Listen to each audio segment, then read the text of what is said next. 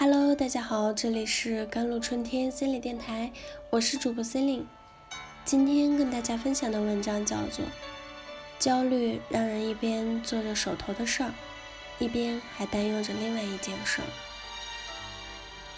在现实的生活或者工作中，焦虑情绪会带给我们各种困扰，使我们注意分散，不能专心的做一件事情。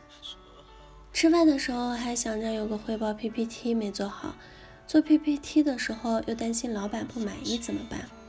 玩电脑游戏的时候还在想着有本书还没有读完，静下心来读书的时候又想起孩子的书包还没有买。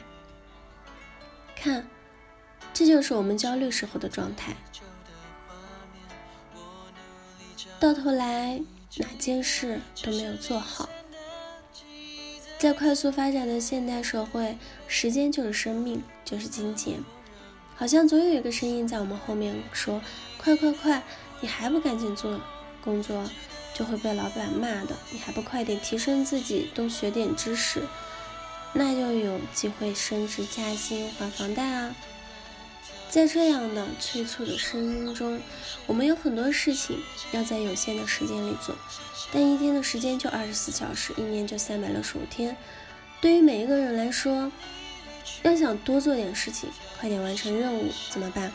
那就同时做多种任务。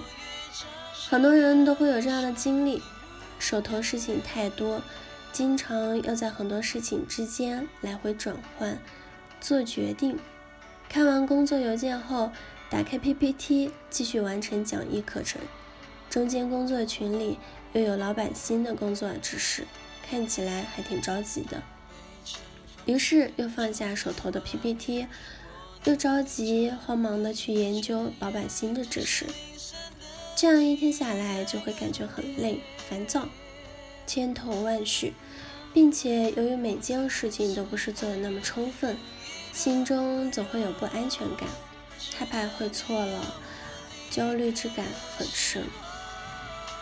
多任务分配已经成为了人们必须要面对的问题，但并不是每个人都能协调好各种任务，很可能会出现顾此失彼的现象。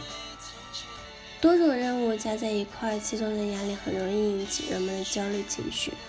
反过来，焦虑情绪又会干扰人们的注意力和思维。焦虑是对即将到来的事情担忧，并伴随着烦躁不安。烦恼或者一定的身体症状，它包含三部分：认知成分、生理成分、行为成分。认知成分指的是一个人总是很担心、害怕自己搞不定或者掌控不了，并因此出现的感受。生理成分表现为身体会出现一些症状，比如出汗、发抖、心跳过高、尿频等等。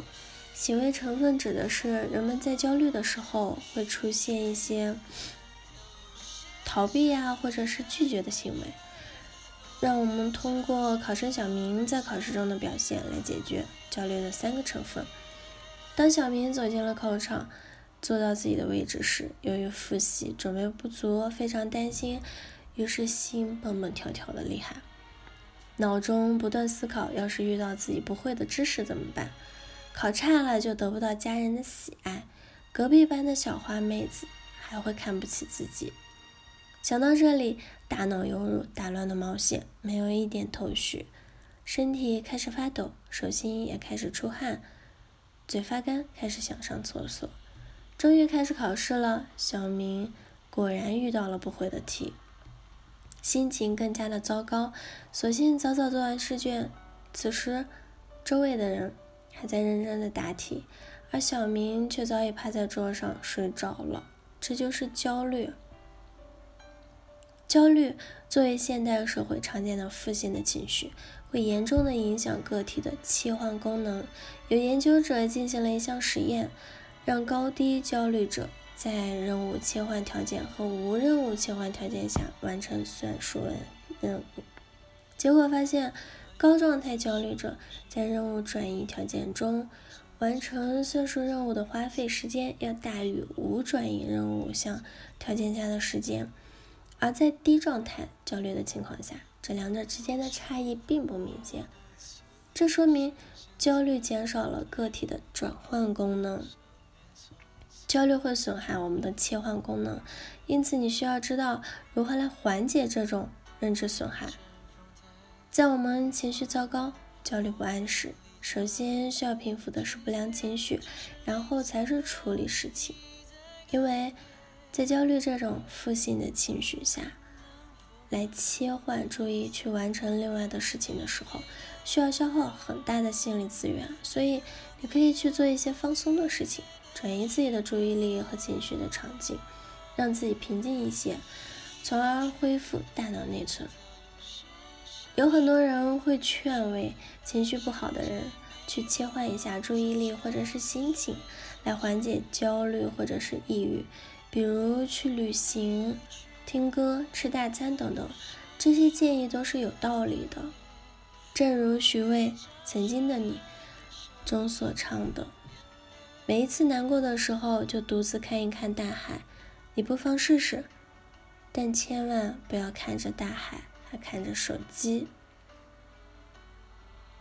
好了，以上就是今天的节目内容了。